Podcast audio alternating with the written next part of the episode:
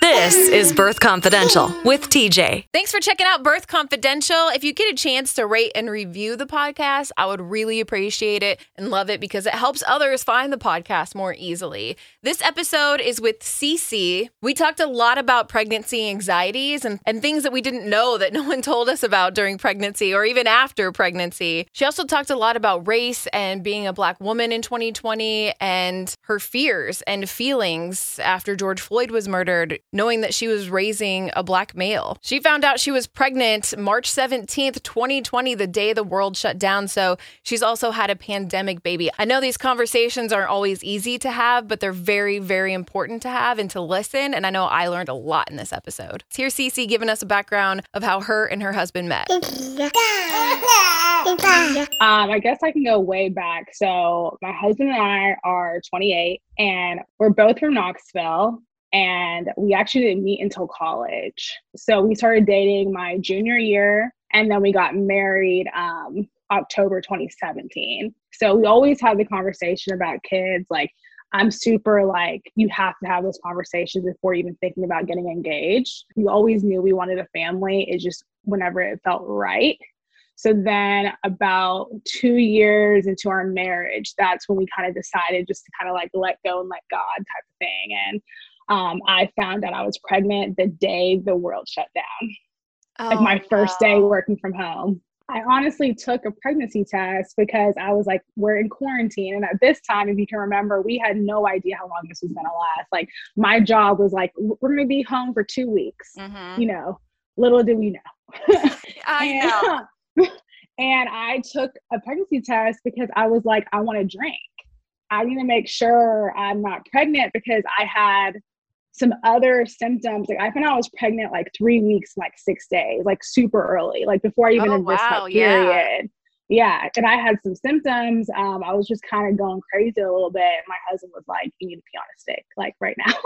and it wasn't positive. It was too early. And then the next week, it was that week that the world shut down and I had tested positive and then it was just like a whirlwind since. When it immediately shuts down, are you able to go to the doctor? Nothing was open at this time. And I remember like each appointment, at least here in Nashville, the more open it got. It was like kind of weird. My first appointment, it was like a ghost town. No one was on the interstate, no one was on the streets. Like it was kind of insane. Like thinking back, thankfully, my husband was able to come to every appointment with me, but I know that wasn't the case for everyone oh. in Nashville. Yeah. I was really lucky yeah. I know a lot of women who are by themselves. I cannot imagine having to go through that without my husband. I'm such a freak right. out when it comes to being pregnant Same. anyway that it's your first baby. Of course, like, and why doesn't the father get to experience, you know, hearing right. the, the first time and doing all those things for the first time? Right. Too? That's unfair. And, you know, it's already a nerve wracking situation. Like for me, pregnancy is just like holding your breath the whole time. Like you're just trying to get through each step. And mm-hmm. then I realized being a new mom that those fears don't go away. It's just something new you have to worry about. Oh, yeah. Like I thought eventually, like once he was here, I'd feel better about my, like my anxiety, and it just like gets worse. Like no. it's just a new thing you have to worry about. Like I know they start driving, they're saying yes. out. It's like one thing after another. Right. I feel right. Like.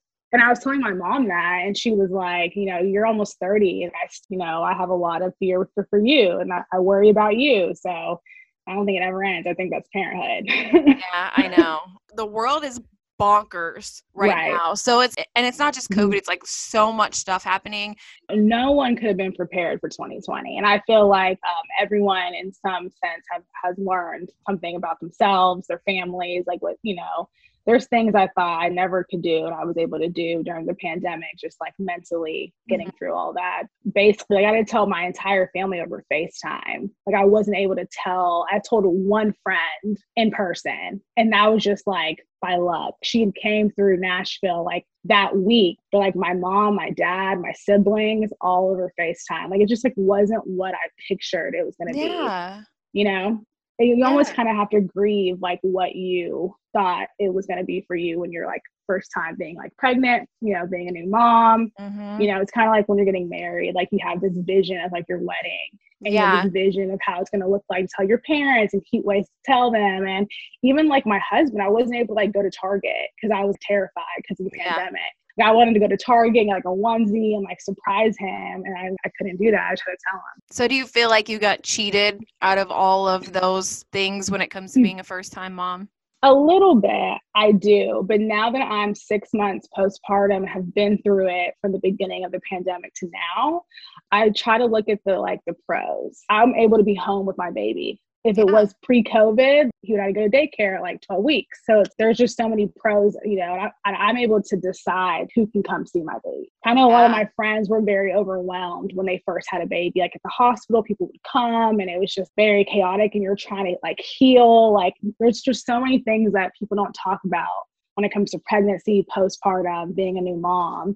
And I couldn't imagine on top of that having people trying to like come into your room and come into your house want to see the baby, which is nice, but it can yeah. be very overwhelming. It was all like in our court. Like we are able to decide who was going to come to our house, and people kind of just deal with it. Yeah, respect it. The way of the world right now. Right.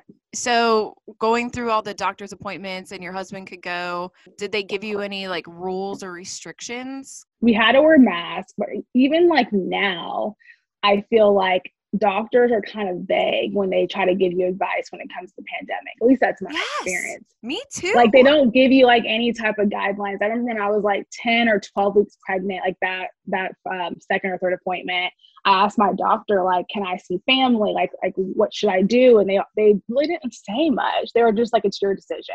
Mm-hmm. And I'm like, "You're the doctor you know? And even with like the vaccine and like things like that like i asked him and the pediatrician they encourage it but it's like they don't i don't know what the deal is. I'm not a doctor i'm not in that field. But i think with the pandemic i just thought it was kind of odd that especially back then like we really didn't know much. Like now they know more about it with you know people who are pregnant with covid. I took it very seriously. Like so, i did not leave my house for a while. Like my yeah. whole first trimester i did not leave like I did not go to a public place besides my appointments. Did you order your groceries to be delivered? Same. Yep.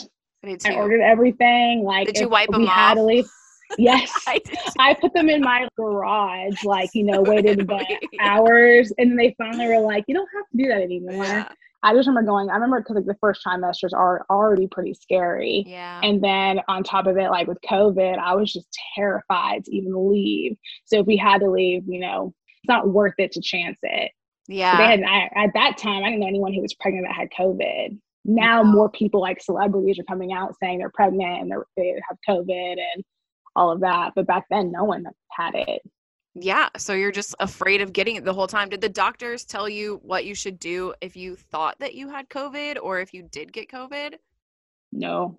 Because you wouldn't be able to go into the doctor's office. Nothing. I mean, they always ask those questions like, do you have a fever? I remember asking him to go to the dentist because I need to get my teeth cleaned. Like, that's really important in pregnancy. And um, he was like, "That, that's fine." He was very like nonchalant. He, he was a very proactive doctor. I had a good experience with him. But with all COVID, it was just like kind of up in the air. Kind of my like with your decision people on, like on Instagram and everything that were pregnant that did crazy. They would go out to eat, go on vacation, and like I was just, how are they doing? That? I know. My anxiety was I like, know. hell no, you know. I know. I envy those people to an extent where I'm just like, God, I wish I felt that way. Like I wish I could just be like, eh, and just go and not be afraid of right. you know what could happen if we did get COVID. We had a, a little bit of a scare at the end of Christmas and mm-hmm. um my husband tested positive, but ended up being a false positive. Like I was negative, my whole family is negative. Great, that's good. He went 24 hours later, tested negative. Another 20. He every 24 hours he tested, and they were all negative except that one random one. And none of us had any symptoms or anything, but it was just like scary. Right. Anxiety was out of control out of control. Like people would have showers. I know, like for me, I went into it like with my expectations low of what I could do with like having a shower and doing all that. But I think people who were pregnant towards the end of 2019, like no one could have a shower at that point. Yeah. I feel like they have a different experience being pregnant when it was like pre COVID and then going into the pandemic, being like deep in your pregnancy and yeah. then having to be fear for that. Like, I, everything just like made it worse. Yeah. Pandemic, at least for me. Well, yeah, because you're awful. already kind of stressed out, and then you add the stress of a pandemic on top of it, not knowing anything. And every time I would ask the doctor anything, you're right. Like they're just so vague. And I would be on some of these COVID um, Facebook pages just because uh-huh. I was like, I'm going to be prepared for everything. I want to know. Right. And right. Um, a lot of people are like, oh, my doctor just prescribed ivermectin, or they're like, oh, my doctor just will do this. And I'm like, where are you finding these doctors? Because my doctors are just like, go with your gut. No. I feel like towards the end of my pregnancy, I don't know if they just have seen a lot of you know situations happening but those appointments are so quick until you're like in the thick of it. And then my doctor would spend some like quality time with me going over different things and actually having a conversation. At the beginning it was just kind of like okay here's the heartbeat and I'm like, it's so hard to ask questions. And even now, like now that I have a six month old, his doctor asked all the appropriate questions. It's just so overwhelming. Before you got pregnant, did you have like a, an idea of how you wanted the birth to go? Did it have to change at all? I mean, I've always wanted a hospital birth because my anxiety works. You know, anything emergency, I don't want to be at home and then have to drive myself to the hospital. You know what I'm saying? But that's just me. Like, I'd rather be in a situation where like I have one doctor that can do anything. My degree in college was sociology. And so I learned a lot about just different statistics um, with being a Black woman. And that was something when I started to think about pregnancy, I tried to find a doctor that would take me seriously being a Black woman. Like I had to like get proactive with it because I saw the statistics in college that, you know, we're seven times more likely to die, die. than white women, you know, in childbirth. Not only that, black children too, like black babies. So it's like hand in hand. So I had yeah. learned that in college. I was like 21. I was like, oh my God, want to begin that chapter. I'm going to really have to like do my research more than like obviously like a white person would have to do. Yeah. Like they don't, some of my friends didn't, didn't have to think about that. Yeah. And when I told them that, they were like, What? You actually have to think about that? I'm like, Yeah. I think I started seeing my doctor like two or three years before I got pregnant. How do you just find a doctor that takes you seriously and aligns with what you want? Do you go in and just have an interview? Do you research them? Yeah. What is that process like? I originally I was trying to find a black doctor and I just couldn't find one that aligned with my insurance. At the time, there I think there is like an app or something, I can't remember the name, but someone told me about it that helps you find black doctors. So I know I know that's a resource now, but back then I just um I asked my friends. I, ha- I, had a coworker that was black, and I asked her experience, and she loved her doctor, and so I just went to him and then at the time, I had a pain on my right side that a doctor would not give me like a scan. I had two other doctors and they ignored it, saying I was fine. And he was like the first doctor to give me a scan. And so I was like, okay, I can trust him now. It was amazing. Like I was very fortunate. But if I didn't do that, I would not have had that experience, I don't think. Remember, like it was really hard on my husband. And I feel like the men are like your part, they get kind of like pushed to the side, neglected in a sense. Um, yeah. Their concerns and like their voices are kind of quieted a little bit because it's, it's all about us, our bodies, mm-hmm. our rights. But at the same time, he knew everything about like the dangers of me giving birth. It was high anxiety and it was hard to talk about it because um, I'm biracial. So like my mom's white. Mm-hmm. And it was something that it was hard for her to digest. Um, I yeah. kind of was like gaslit my entire life about like the struggles of being a black woman, black Hispanic woman. Anything can offend me, but like, cause like, because my dad's from the Dominican Republic, he's yeah. raised there, so like I have all different you know situations going on. But I grew up in a predominantly white community, and I had a lot of like good friends just not understand. Even friends who dated outside their race did not understand. So they're like in this bubble. Like when I would talk, because I'm very vocal, very opinionated my whole life. Yeah. And when I learned about it in college, I was screaming it from the rooftops and I felt so frustrated. I felt like um, a huge weight was on my shoulders to educate my white friends. And it wasn't until 2020 mm-hmm. until I got pregnant and everything that's happened, like with BLM and just everything that went on in 2020, I realized like that isn't my job.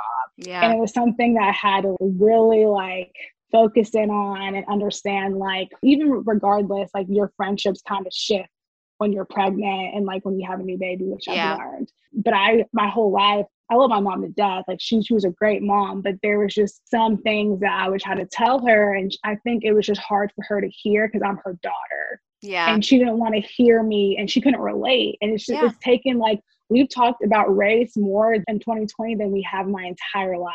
And like, I'm Black. It's something that um, I'm super passionate about. Like, I, I try to hold it back a little bit because I do force my opinion. I'll talk about it, whatever. And if someone says something, I'm going to say something about it. But I really have had to um, kind of readjust the way that I refrain from talking to people because I've had friends, honestly, that have really pissed me off over the years that they'll date a culture but not care about it and mm-hmm. that's just something that like really had bothered me or like i'll tell them stories and they just think i'm being dramatic. Like there's no way that like someone could could be like that towards you because you're black. Like it was just something that was just so above their head. I would get gaslit. It was awful. It took me like probably like 15 years of trauma to understand like what's going on. I mean everyone has childhood trauma in my opinion yeah. in some degree. Mm-hmm. something is happening in your childhood that has affected your adulthood. Right. And it was something that all just came out in 2020. And then yeah. finding out I was pregnant with a black son was just like the icing on the cake for me. I was in a different way. I was just like, this is insane. Like, this is such a unique experience and not many people have or will ever experience. Like yeah. being pregnant with a black son, like when George Floyd is murdered, having to think about that. I have to think about like when yeah. my son goes from cute to a threat at six months. Like I have to think about that. I know. And no one does, you know? Oh, like yes. it's just I think 2020 was really eye-opening for a lot of people like the way mm-hmm. that we have been living is not okay. Like I know as a black woman, I'll never understand what it's like to be a black man in this country. And that's just kind of like the same mindset that I wish some of my friends had. You will never understand what it's like to be in my shoes. That's fine. Yeah. But at least try to educate yourself, mm-hmm. especially mm-hmm. if you're gonna have mixed children. Cause like my thing is like I grew up biracial in a different time. And I wish my parents really took their time to, you know, embrace. I mean, they were embracive when it came to like different cultures and religions, stuff like that. But I just felt very alone because I, yeah. I didn't feel like I had anywhere to belong and I had no one to talk about it until I got older and I met other people that felt the same, that been through the same things as me. And like it was a little bit different for me because my dad didn't grow up here. Like he's 70. He moved to the US when he was 35. So like when he was growing up was really different in the DR than it was in America. And so when I used to say stuff like that, I would piss off the black community. Like I'm not black enough for them. Thinking that I'm saying I'm not black, I'm black, but I'm saying like my dad had a different experience because he didn't grow up in the US. Yeah. During civil rights, like during all of that, which he would have if he was here. People like really have opened their eyes and just, you know, really take in everyone's story and kind of like realize, okay, mm-hmm. this is what other people go through, you know? And just listen. Mm-hmm. I hope that 2020 has, at least for people who are our age and who have children, can be like, hi, here's some education. Let's grow up differently. So when mm-hmm. they are older, it's hopefully like what we're doing now is going to help later down the road. Long story short, I did not know like tags were a thing with cars. Like my parents paid for it. And so when I got married, mm-hmm. Greg was like, you know, you have to get your, your tags renewed. And I was like, what? My parents were still in Knoxville and they had, they gave me my tags. I threw them away accident. So I had to call the police department and like report that they were lost. Okay, so that's important. So six months later, I'm at the I'm at a Kroger and I'm walking, and a police officer is like, "Does anyone have a Honda Accord?" And I said, "I do." And they thought my car was stolen, Stop. and there was five police cars around my car. And Gosh. like I said, my mom's white, and also has a different last name. And she was on my car because this was when I was like fresh out of college. Like she co-signed on my car, so she was on the title. And we were terrified because things like this can escalate to a completely different story. Yeah. So my husband and I were like, "Oh my god, like we're gonna get arrested. Like not, not gonna believe us." And it was all good, like it was fine. And then we had to like call Metro Police, and then they had to like put it up that it wasn't stolen, it was just lost. That I'm the driver and I told my mom the story, and that was one of the first times she was like, if that was me, I would have been like, it's my car. I would have been scared. You know, yeah. that was one of the most eye opening, like, no, it was pre COVID. So I think it was like 2019. And that it was slowly like she was understanding. And I would just have friends that just wouldn't listen. And then, like, it really bothered me that you were going to be dating outside your race and you're going to have mixed children, but not ask for mixed friend their experience it like yeah. really got underneath my skin about it because I was like, you have the resources. make sure your kid is going to be okay about their hair texture. That's a whole thing. Mm-hmm. Like the fact that I have hair is like survival of the fittest because like my mom had no idea how to do my hair at all. Yeah. You know, and YouTube wasn't a thing back then. So I feel so exhausted. And I had to really redo my friendships. I had to like really distance my people that I that I grew up with during my pregnancy because I had to focus on my health. When did you go into labor? Were you at home? Funny story. You know how they always tell you when you're like a first time mom, like you're probably gonna have to get induced, you're gonna go overdue, like it's gonna be a long road ahead of you, a long journey. And so about 37 weeks, Grady had dropped, but I didn't have any dilation or any like effacement or anything like that. At my 39th week appointment, they checked me. I was fine, like still zero, zero. Like I scheduled my induction day and everything. And on November 17th, it was that appointment that night. I started cramping a little bit and I was like, this is weird.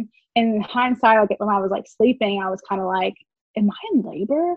Like I was just so tired, I didn't know. So then that morning I wake up and you know I've I see some different stuff in my underwear and I'm like, I think I'm an early labor. Yeah but it's like so hard to tell at that point. So then I'm working on like a bouncy ball in here, just like going like this, like yeah. talking to my coworkers. They had no idea I was in labor besides like one of my friends that is at my job.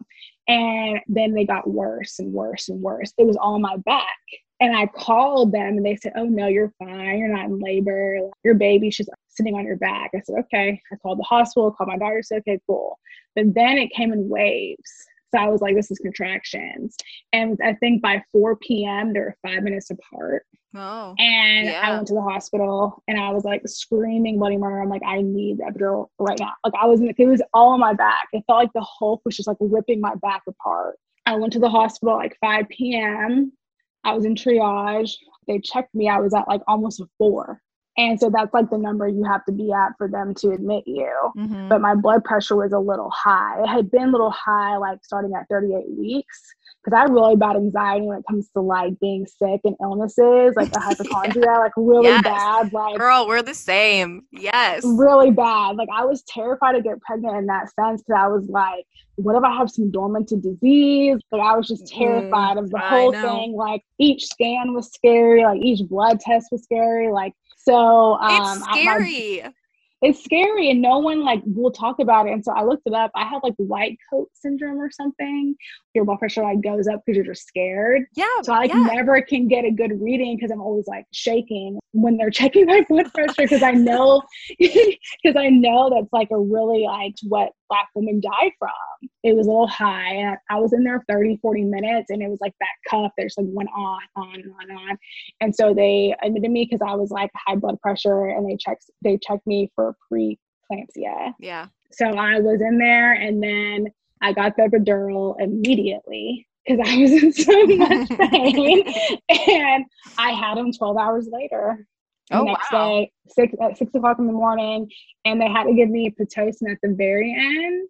And at the very end, like my cervix was like a hundred percent, but not every part of it was. So they had to give me a little bit of like pit, and then I pushed him out in 30 minutes, and he was here at 6:12 that morning. It was wow. insane. I was like in complete shock for like a week that I had a baby because I was like expecting, um, I was expecting to like go overdue. Like it was just surreal that I had him a whole week early. Yeah, it just wasn't something I had had planned. I mean, you know, you can't make plans, but luckily I'm a planner and I had like everything already packed by like 36 weeks because I had heard about stuff like this happening. Did y'all yes. have to wear masks? Yes.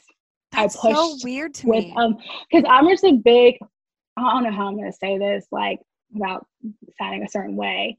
I didn't want the doctors to think I was a certain way, so I put my mask on. What do you mean? They didn't like, like I didn't want them to be like assume that I didn't care about COVID. Oh yeah, yeah. You see what I'm saying? Like yeah. I wanted them to like know, okay, she respects us. Yeah. Because so I, they never were like, you have to wear a mask. I chose to wear a mask because I wanted them to feel comfortable. This was like the thick of it. I was thankful that I had him before the holidays. So I got like a, a basket for the nurses. I'm, I'm going to do anything in my power for them not to like for them to treat me well. So I got Yeah. this huge like basket. Say thank you. And the nurses You do most most of everything anyway. And no one tells you that. Your doctor's Yeah. in there for maybe 20, Yeah. 20 minutes. I remember like this is really sad. I don't even think like anyone knows it. I don't even think my husband knows this, but when I was pregnant, I wrote a letter in my phone to my son because I thought I was gonna die. Yes. Like that's how bad my anxiety was, like when I was pregnant, because I literally thought I wasn't gonna see it through. Like I Yes. almost like couldn't be happy because Yes. I was terrified I was gonna lose my baby or die. Yes. And I was Oh. like, it's just too good of a thing. I was like, I know. something has to go wrong.